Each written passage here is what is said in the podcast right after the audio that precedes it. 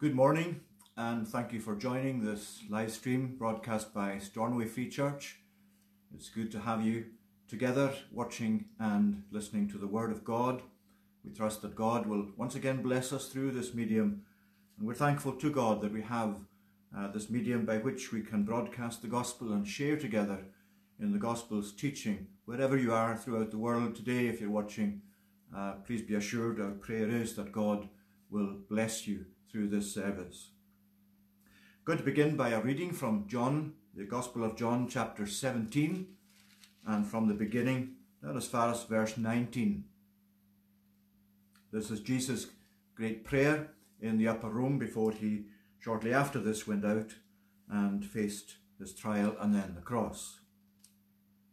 When Jesus had spoken these words, he lifted up his eyes to heaven and said, "Father, the hour has come. Glorify your Son, that the Son may glorify you, since you have given him authority over all flesh, to give eternal life to all whom you have given him. And this is eternal life, that they know you, the only true God, and Jesus Christ whom you have sent. I have glorified you on earth, having accomplished the work that you gave me to do. And now, Father, glorify me in your own presence with the glory that I had with you before the world existed. I have manifested your name to the people you gave me out of the world. Yours they were, and you gave them to me, and they have kept your word. Now they know that everything that you have given me is from you, for I have given them the words that you gave me, and they have received them and have come to know in truth that I came from you, and they have believed that you sent me. I am praying for them. I am not praying for the world, but for those whom you have given me, for they are yours. All mine are yours, and yours are mine, and I am glorified in them. And I am no longer in the world, but they are in the world, and I am coming to you. Holy Father, keep them in your name, which you have given me, that they may be one even as we are one. While I was with them, I kept them in your name, which you have given me. I have guarded them, and not one of them has been lost, except the son of destruction, that the scripture might be fulfilled. But now I am coming to you, and these things I speak in the world, that they may have my joy fulfilled in themselves. I have given them your word, and the world has hated them, because they are not of the world, just as I am not of the world. I do not ask that you take them out of the world, but that you keep them from the evil one. They are not of the world, just as I am not of the world. Sanctify them in the truth. Your word is truth. As you sent me into the world, so I have sent them into the world. And for their sake I consecrate myself, that they also may be sanctified in truth." And we pray God will follow with his blessing our reading of that portion of his word. Let's now engage in prayer. Let's join together in prayer and call upon the Lord. Our gracious and eternal God, our Father in heaven, we bless you today that we have the opportunity of worshipping you in this way. And we thank you that we are able to join together through the technology that you have made available to us in your goodness. Help us, O Lord, at this time to draw near to you and to seek the blessing of your Holy Spirit, so that we may be guided in our thoughts and in our words, in our petitions and prayers and praise, in the reading of your word and in our study of it together. We thank you for your Spirit's ministry. We thank you, O Lord, that you bring enlightenment of mind, conviction of sin, acknowledgement of Jesus Christ as the Saviour into the hearts of your people. And we thank you that you, as the Holy Spirit, are the sanctifier of those who are brought to know you as their Father.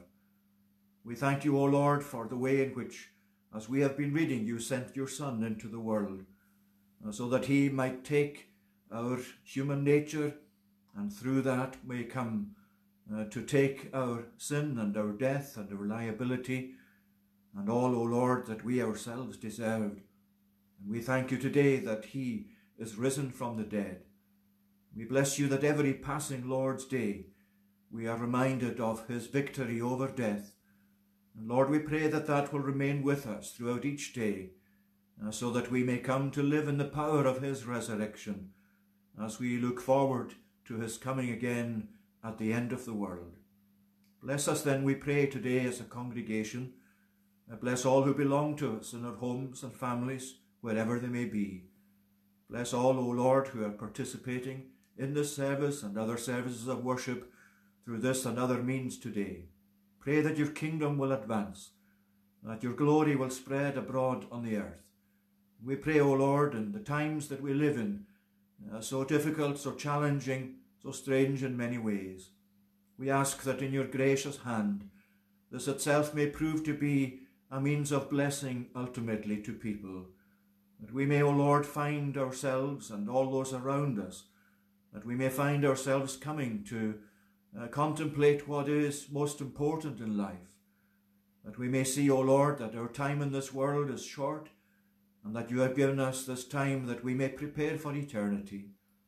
Lord, we pray that through this difficult providence, many will come to reflect on the privilege of belonging to your church, of belonging to those people who worship you, and to come together from time to time to testify to the world that the Lord is not only existing, but also a rewarder of those who diligently seek him, that he is the Saviour of sinners. We ask today, Lord, that we may know in our experience of that in our own souls. Bless, we pray, all whom we commit to you today. Once again, we think of our world and the many people in it who are sorrowing over the death of loved ones and the difficulties and the anxieties caused by the spread of this virus. Lord our God, we pray that you would hear the prayers of all who seek your own intervention in this matter. We know that it is your providence, that you have your own purpose in it.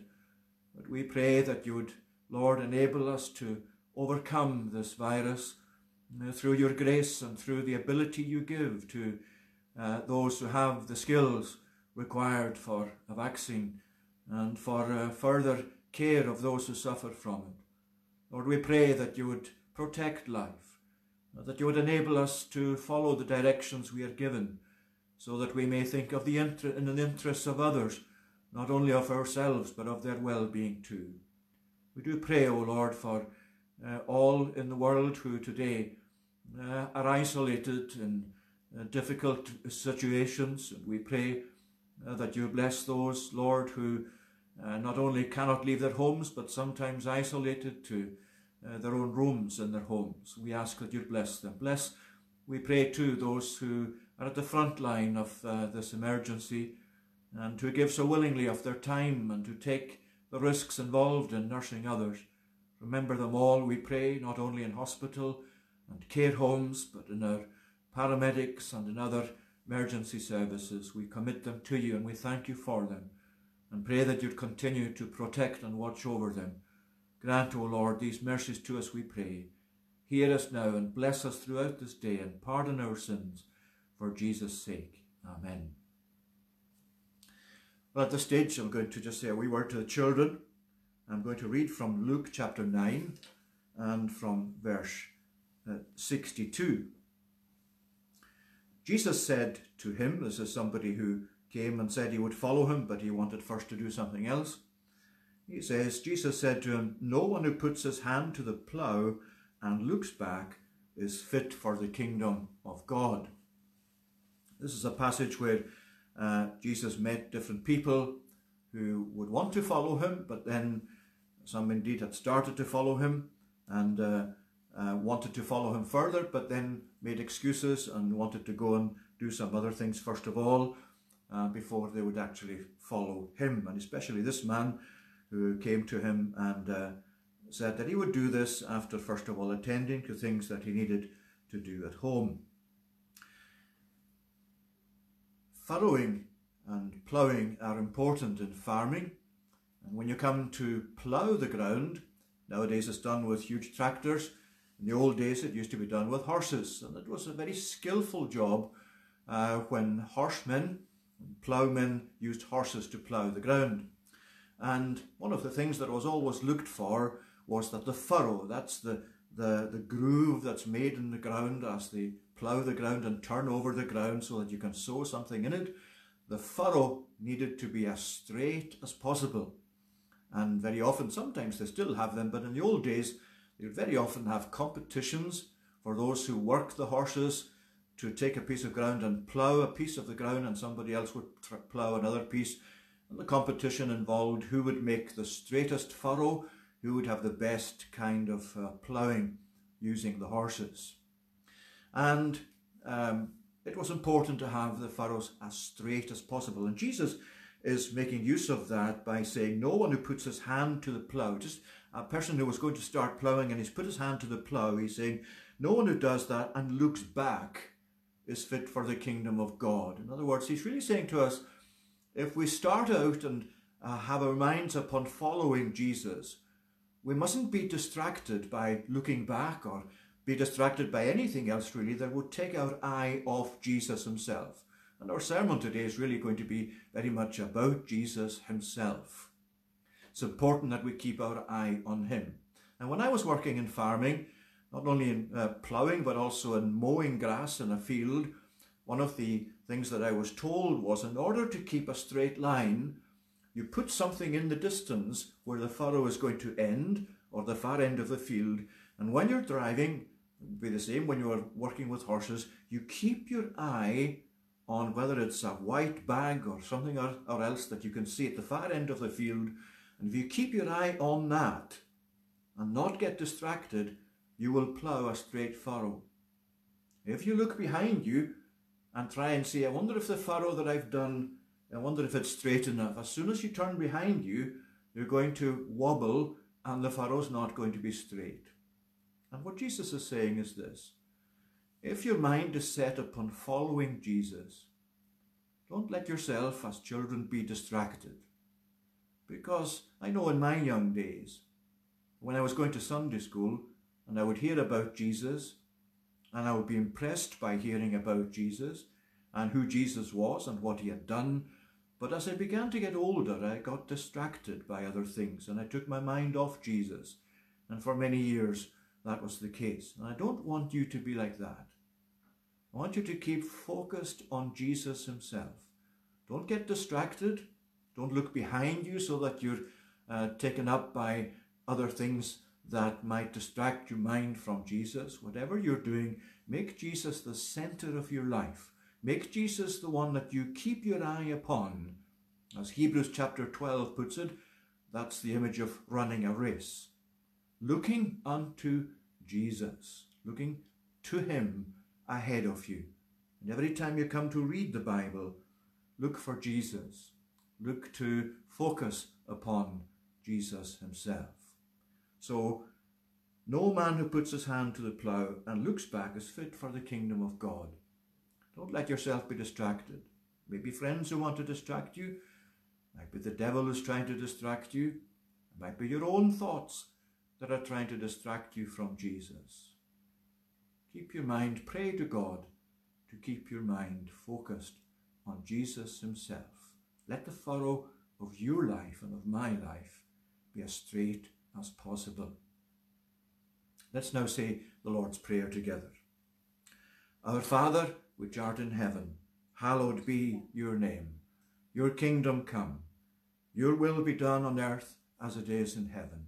Give us this day our daily bread, and forgive us our debts, as we forgive our debtors. And lead us not into temptation, but deliver us from evil. For thine is the kingdom, and the power, and the glory, forever. Amen. I'm going to read once more now, and this time I'm reading from Paul's letter to the Philippians. I decided to read this passage because it's going to be part of our sermon in a moment. So from Philippians chapter 2, I'm going to read from verse 4 to verse 11. Let each of you look not only to his own interests, but also to the interests of others. Have this mind among yourselves, which is yours in Christ Jesus, who, though he was in the form of God, did not count equality with God a thing to be grasped, but made himself nothing, taking the form of a servant, being born in the likeness of men. and being found in human form, he humbled himself by becoming obedient to the point of death, even death on a cross. Therefore God has highly exalted him and bestowed on him the name that is above every name, so that at the name of Jesus every knee should bow, in heaven and on earth and under the earth, and every tongue confess that Jesus Christ is Lord, to the glory of God the Father. Again, we pray for God's blessing to follow this part of his word. Now, if we turn back, I'm going to refer to this passage in Philippians throughout the sermon, but we turn back and base our thoughts on John 17 and verse 19. We can use that as the basis and come back to take some of the words of Philippians 2 as well. So John chapter 17 and verse 19, Jesus saying, "And for their sake I consecrate myself, that they also may be sanctified in truth." We're very used to the term self-isolating, and many people have had to self-isolate due to this virus, the coronavirus, that's now throughout the world.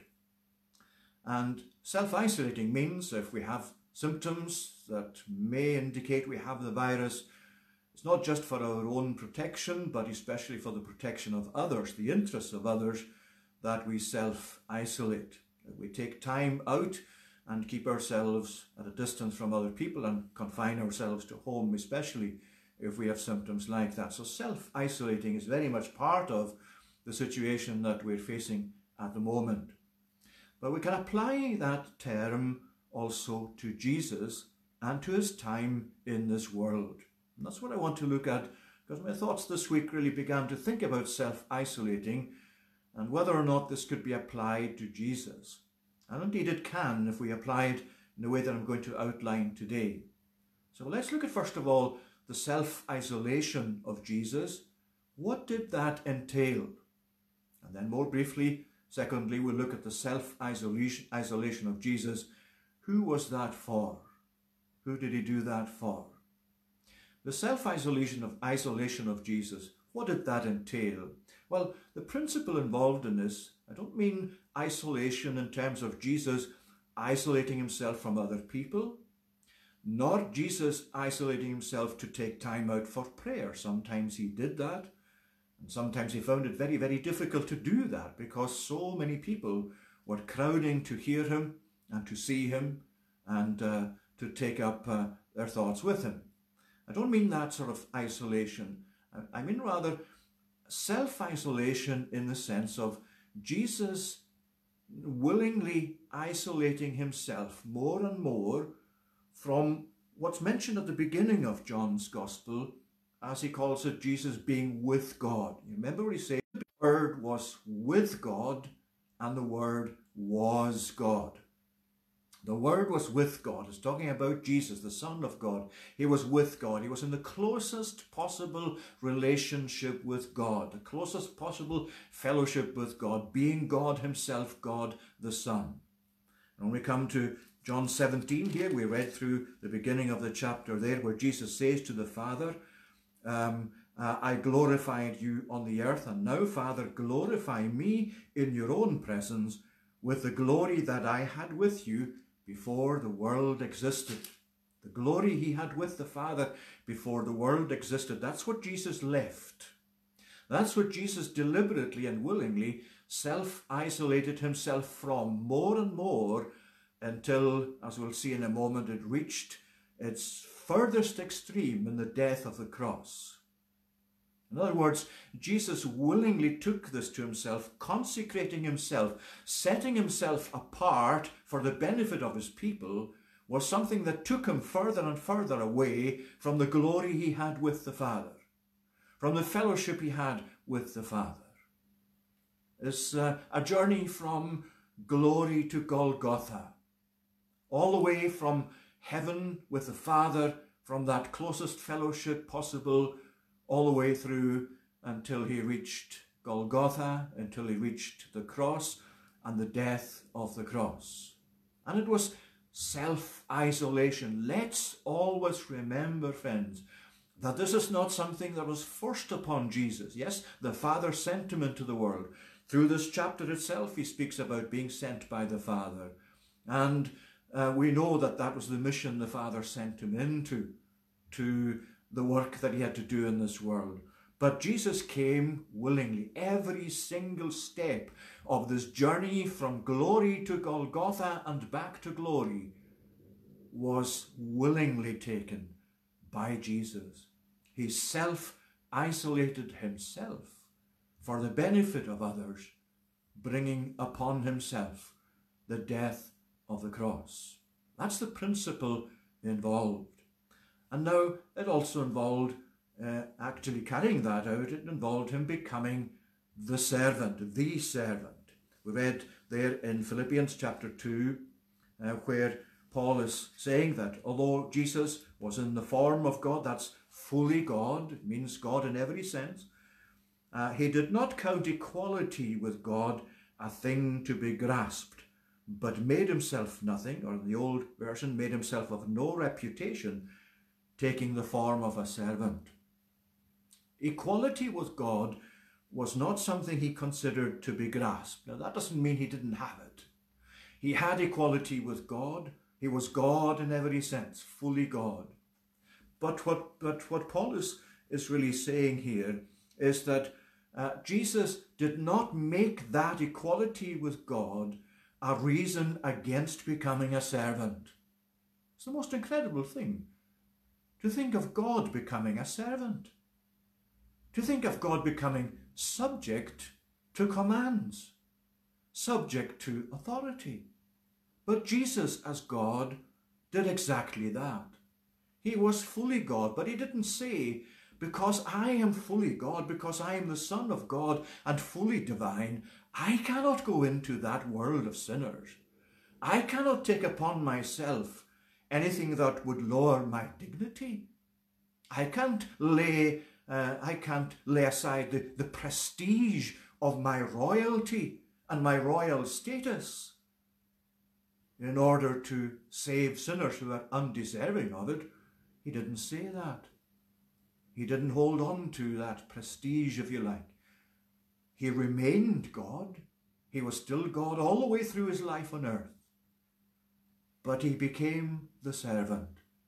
He did not count equality with God a thing to be held on to against becoming a servant. But he made himself nothing, taking the form of a servant.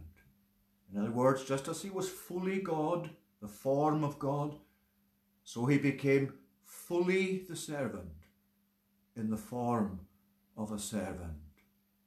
And that's something that's quite incredible in itself, that Jesus' self-isolation meant leaving heaven, the prestige of the royalty and the status he had there, in order to come into this world, and not just come into this world, and not just to take our nature to himself, but to do it by becoming the servant. It's so important that we focus on who Jesus is and what he has done throughout all the stages of our human life, particularly at times of crisis such as we're facing. Now in John chapter 13, you find an illustration of this before I move on to the next point.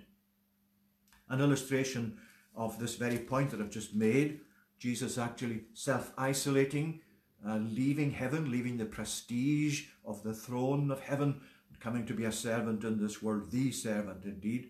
In John 13, you remember he there washed the feet of the disciples.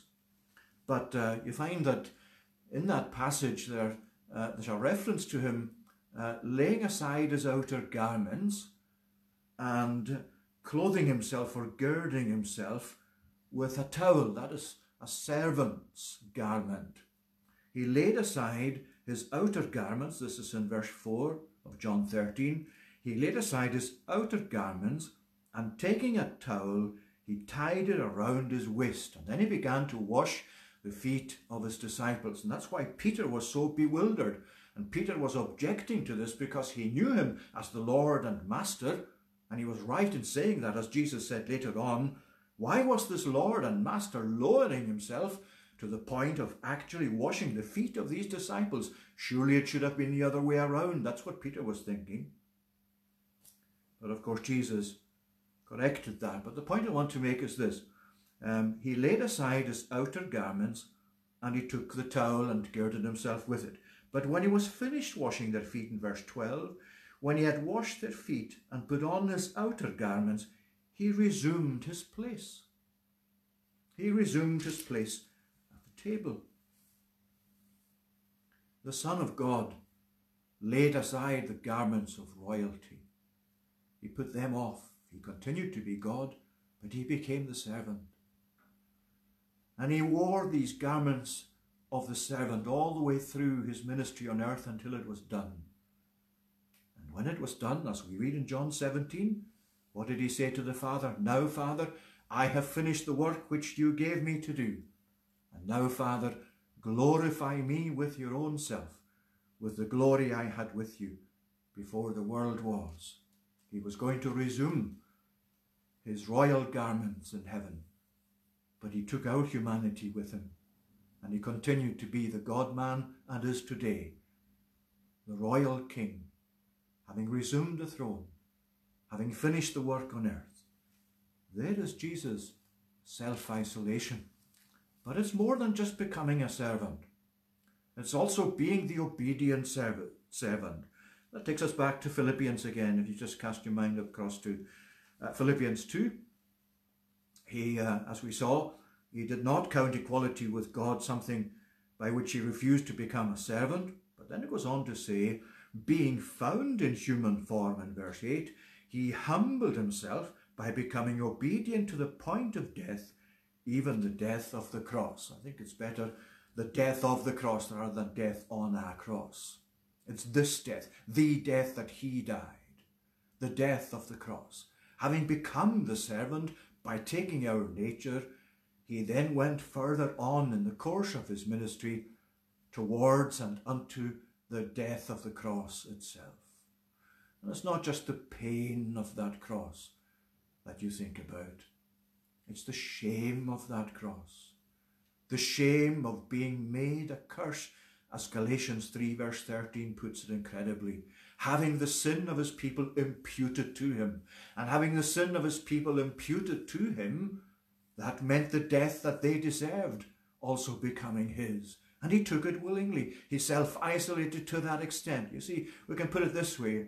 He didn't have any sin of his own, but he took the sin of his people. His self-isolation was not to keep himself clear of the virus of sin. If we can call sin a virus, it's much more than a virus, but let's call it that. His self-isolation from heaven, coming into this world, being the servant, going towards the cross, dying the death of the cross, that was not to stay clear of the virus of sin. It's the very opposite, isn't it? He took that to himself, and therefore he took the death that belongs to God's judgment of sin. And that's what he willingly made his own. That's the death of the cross, as Galatians 3 verse 13 puts it. Christ has redeemed us from the curse of the law by being made a curse for us. You see that in the cry of Christ from the cross. My God, why hast thou forsaken me? That is the ultimate self-isolation, the ultimate in Jesus willingly self-isolating himself, coming from the glory of heaven, from the garments of royalty, to the death of the cross, to my God, why hast thou forsaken me? That's the ultimate in self-isolation. That's as far from what John 17 says, what he said in the prayer, the glory which I had with you before the world was. That's as far from that glory, that death of the cross, that exclamation, my God, and what it entailed for Jesus, we cannot go into it. But that's as far from the glory he had with the Father as it's possible to get.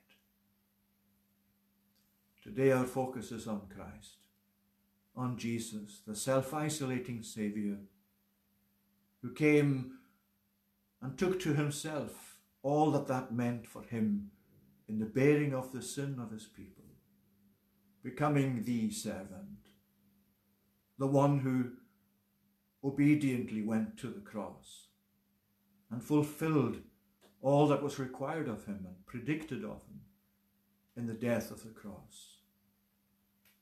And having accomplished that, he then was raised from the dead, and God highly exalted him, as Philippians 2 continues to say. So the self-isolation of Jesus, what did it entail? It entailed a journey from glory to Golgotha. It entailed becoming the servant by taking human nature. It entailed making himself nothing, divesting himself of the royal garments of heaven, and girding himself with the garments of a slave, and fulfilling to the death of the cross, right through to the furthest point away from the glory he had with the Father. This is the Jesus we believe in today. This is the Jesus we worship today. This is the Jesus through whom we have come to know the Father today. This is the Jesus who's sitting on the throne of the universe today. This is the Jesus who oversees such a providence as this coronavirus. He's not out with his hands, out with his authority, out with his will, out with his control.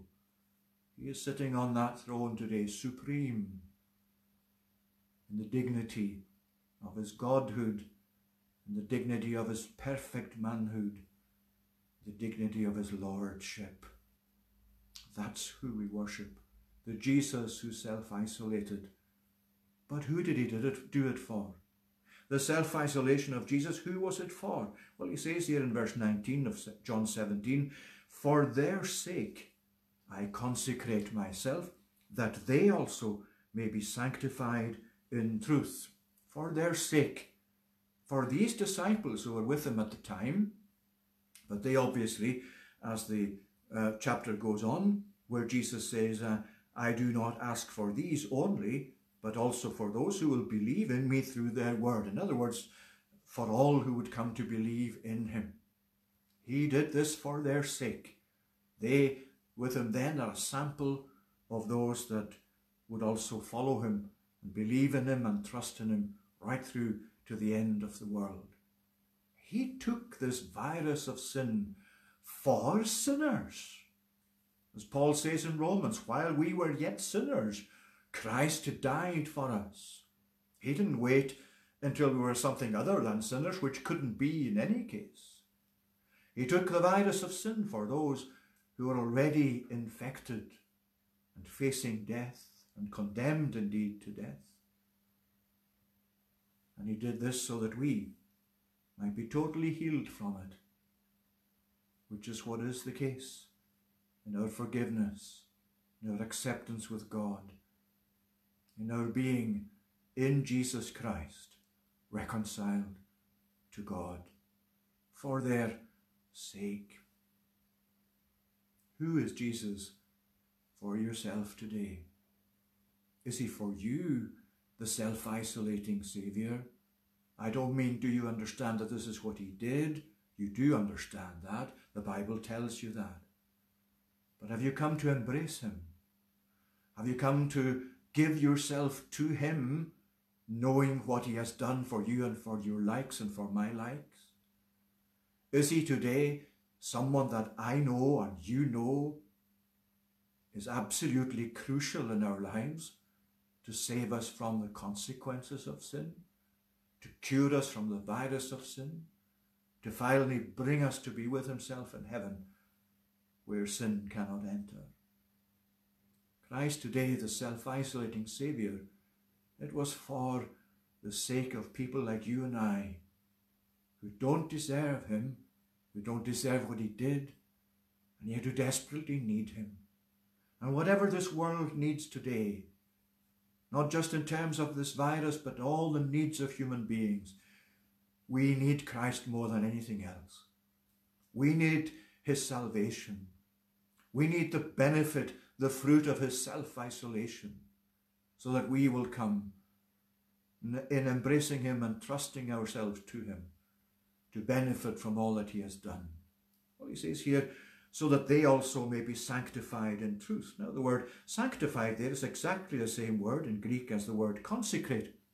For their sake I consecrate myself. That means Jesus setting himself apart. We've gone into something of what that entailed for himself, setting himself apart for them, that they also may be sanctified in truth. And it means exactly the same from that point of view, setting ourselves apart, that we may be set apart by God and setting ourselves apart too. But sanctified for us means more than it did for him, because it means being made holy.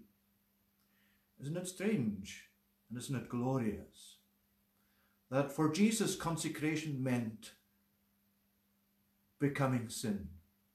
That's what 2 Corinthians 5:21 puts it. God made him to be sin for us, the one who knew no sin, that we might be made the righteousness of God through him. And it's the opposite for us. Our consecration is away from sin, not toward it as it was for him. For him he took sin, and he consecrated himself to that, the sin of his people. He paid the price of that in the death of the cross. And for us the benefit of that is that we might be sanctified, that we might be made holy, that we might be cleansed from sin, that we might be delivered from sin, from its penalty, from its presence, from its defilement. And the process is by means of God's truth, that they may be also sanctified in truth. And earlier on in verse 17 he said, sanctify them in the truth. Your word is the truth. And a blessing today to have the word of God, to have the means by which God himself sanctifies us. But you know, there's a self-isolation for us in this as well. It isn't simply the fact that God sanctifies his people, that he sets them apart in Christ, that he sanctifies them by the ministry of his Spirit working in their hearts. All of that is there. But Philippians 2 and verses 12 to 13 also remind us that we are to ourselves engage fully in the work of sanctification. We have our part and our role to play in that. But it says, work out your own salvation with fear and trembling, for it is God who works in you, both to do and to will of his good pleasure. It's God who works in you. That's the foundation of everything. That's the source. That's the fountain from which everything else flows. But part of what flows from that is that we ourselves are therefore motivated, impelled, enabled to work out our own salvation. What does that mean? It means self-isolation from sinning. It means turning away from sin. It means putting your back to sin and being determined as much as possible to leave it behind you until this world is over, until life is done, until you have what John 17 verse 24 mentions in place. Father, I desire that they also, I think it's better there as well that it's the word will instead of desire. Father, I will. This is the will of Jesus in prayer. Father, I will that they also whom you have given me be with me where I am, so as to see my glory that you have given me. To be with him, to be like him, to have that glory in his presence. That's the end result of the self-isolation of Jesus.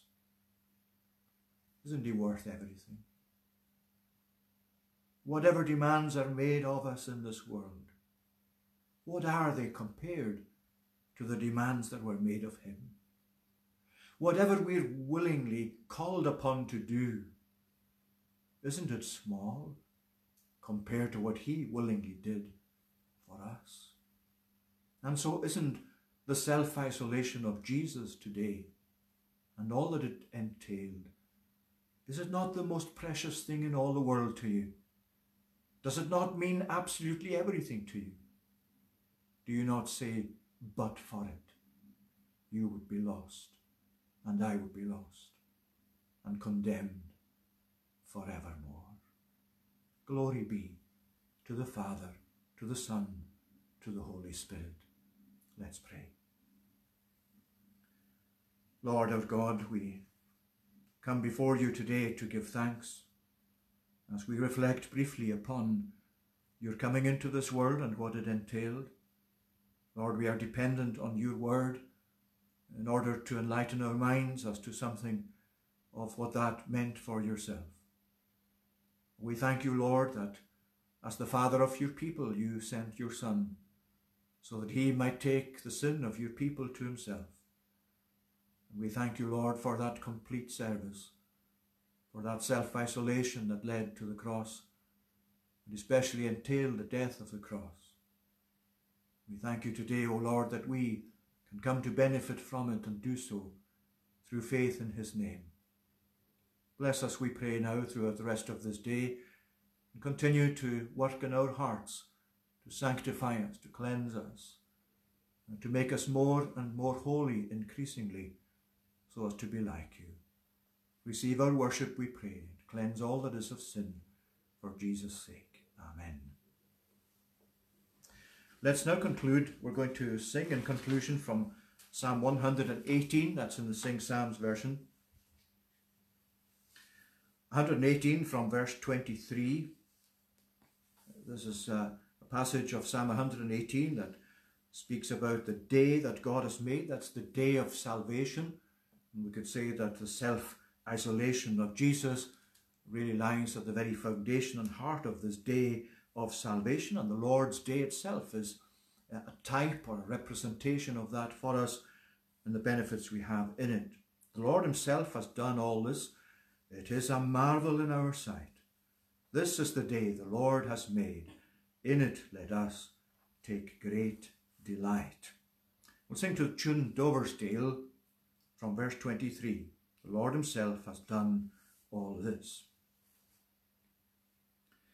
The Lord himself has done all this.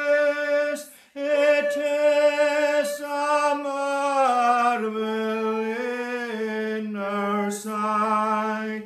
This is the day the Lord has made.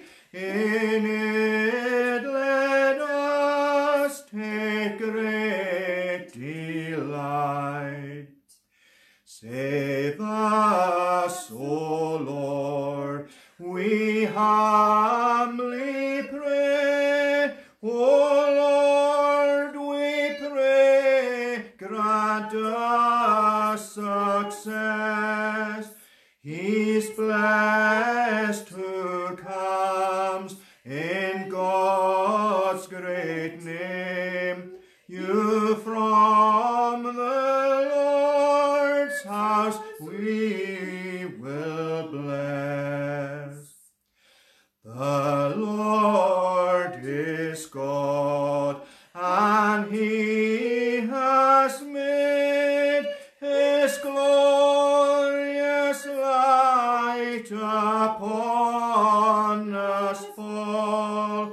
Let us approach the altar's horns and celebrate the festival. You are my God, I'll give you thanks. You are my God, I'll give you praise.